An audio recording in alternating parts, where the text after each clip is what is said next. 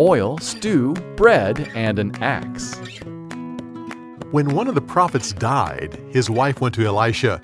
My husband owed a man some money. Now he's coming to take my two sons and sell them as slaves. Do you have anything in your house that is valuable? I have a small jar of oil.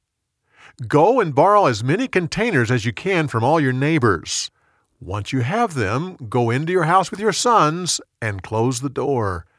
Pour the oil into all the containers. Each time one is full, set it aside and fill the next one. She and her sons did exactly as he said. The oil didn't stop until every container was full. She ran and told the man of God what had happened. Go and sell the oil, pay your debt, and live on what's left over. At another time, Elisha said to a servant, Fix a large pot of stew for the men.